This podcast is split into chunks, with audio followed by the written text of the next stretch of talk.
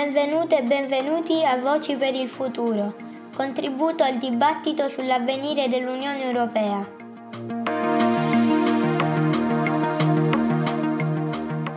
Francesco Spera, dottorando di ricerca in diritto internazionale e dell'Unione Europea dell'Università del Salento, con la sua voce ci parla di Gioventù e Unione Europea, uno sguardo oltre il 2022, anno europeo dei giovani. Buon ascolto di questo podcast. In questo episodio vi parlerò del 2022 come l'anno europeo dei giovani, proclamato il 29 dicembre 2021 dal Consiglio europeo, mm, attuando la, mm, il discorso e la programmazione fatta dalla Commissione europea nel settembre 2021 durante il discorso della Presidente della Commissione europea von der Leyen dove si sottolinea l'importanza dei giovani nel forgiare una nuova identità europea e nel creare un nuovo futuro per l'integrazione del progetto europeo, eh, soprattutto in vista anche della conferenza sul futuro dell'Unione Europea. Ora, queste iniziative non sono uh, una tantum, ma sono uh, proclamate ogni anno al fine di valorizzare e incentivare il dialogo, il dibattito la sensibilizzazione eh, nella società civile per un tema particolarmente sensibile o ritenuto tale dalla Commissione europea e dagli Stati membri, al fine di catalizzare l'attenzione, informare e magari creare anche delle iniziative legislative a livello locale, regionale, nazionale ed europeo. Perché quest'anno i giovani? Perché sotto gli occhi di tutti che eh, sono stati i giovani a essere le vittime principali degli effetti della pandemia soprattutto nella loro salute mentale, ma anche nei loro percorsi di formazione ed istruzione. Quindi,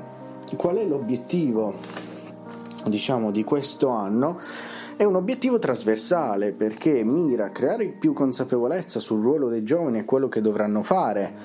eh, anche nella nuova programmazione legislativa degli Stati membri europei, ma si inserisce in un'iniziativa di intersettorialità eh, dove vede i giovani protagonisti nel eh, ben noto fondo Next Generation EU, nel Green Deal, nell'Erasmus Plus e nelle iniziative Bauhaus. Ora, um, questa è la logica, è quella della collaborazione tra gli Stati membri e l'Unione Europea europea. Perché si parla di collaborazione? Perché l'ambito dell'istruzione e di formazione che rientra, dove rientrano questi giovani e queste iniziative promosse dall'Unione Europea, è una competenza complementare di coordinamento e completamento che l'Unione Europea può solo diciamo, attuare eh, nell'ambito Mm, di giovani e soprattutto quando le azioni sono mirate all'istruzione e alla formazione. In, cosa vogliamo dire? Significa che la Commissione potrà dare ecco, un indirizzo delle linee guida e dei fondi soprattutto, mentre gli Stati membri dovranno discrezionalmente attuare le azioni sul campo attraverso le proprie amministrazioni nazionali e regionali. Quello che viene utilizzato, lo strumento legislativo, è quello del soft law, cioè di strumenti non vincolanti, ma eh, che producono nonostante tutto degli effetti pratici, orientando l'azione discrezionale degli Stati membri e delle proprie amministrazioni. Non è un caso che vengano utilizzati in questo ambito dove l'Unione Europea non ha una competenza esclusiva e dove la sensibilità della materia, la complessità, l'intersettorialità e anche la volontà degli Stati comunque comunque di intraprendere un'azione comune senza eh, vincolarsi troppo formalmente, eh,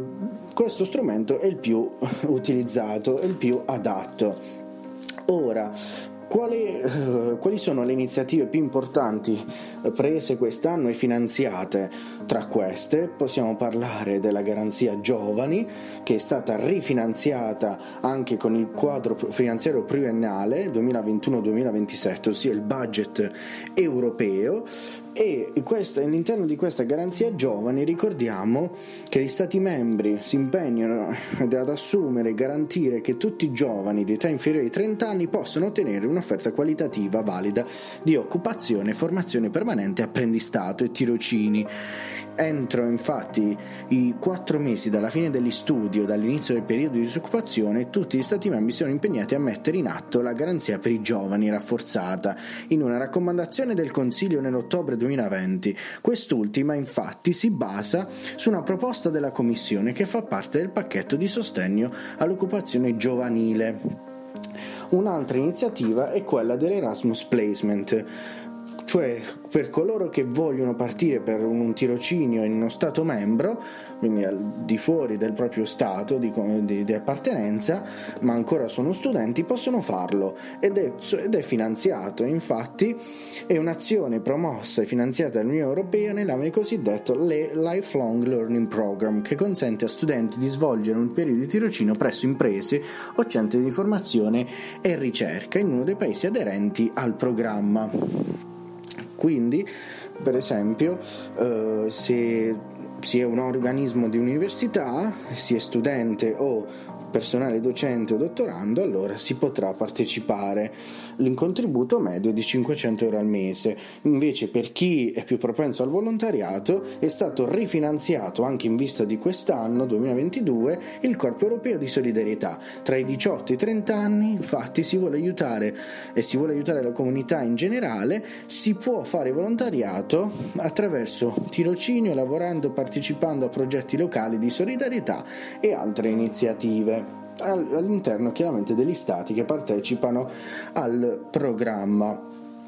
Ora, da segnalare per ultimo che in quest'anno quello che diciamo sono le, gli auspici e quello che poi la Commissione e il Parlamento europeo vorrebbero che gli Stati membri facessero e per, tra le iniziative una mozione del Parlamento europeo del 7 febbraio 2022 che invita prima di tutto la mm, Commissione a rifinanziare e a rafforzare tutti questi fondi previsti per i giovani che si sono già menzionati, Corpo di solidarietà, Garanzia Giovani,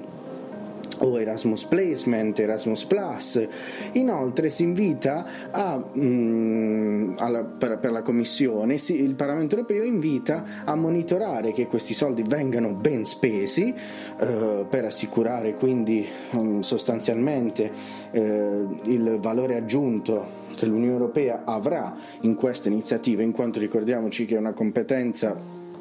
che appartiene agli Stati ed è solo complementare per l'Unione Europea e inoltre tra quello che viene richiesto al, agli Stati membri, il Parlamento europeo in questa mozione vorrebbe che gli Stati membri eh, mettessero a disposizione dei giovani dei corsi gratuiti di formazione continua nel digitale e nel verde e in, maniera, in materie linguistiche perché riconoscono l'importanza di questo tipo di formazione per inserirli meglio nel mondo del lavoro. Ebbene, in maniera molto breve si è cercato di dare un'immagine di quello che l'Unione Europea sta facendo e farà e eh, ci auspichiamo faccia in questo anno europeo dei giovani. Ricordiamoci che questo è inserito anche all'interno della conferenza sul futuro dell'Unione Europea.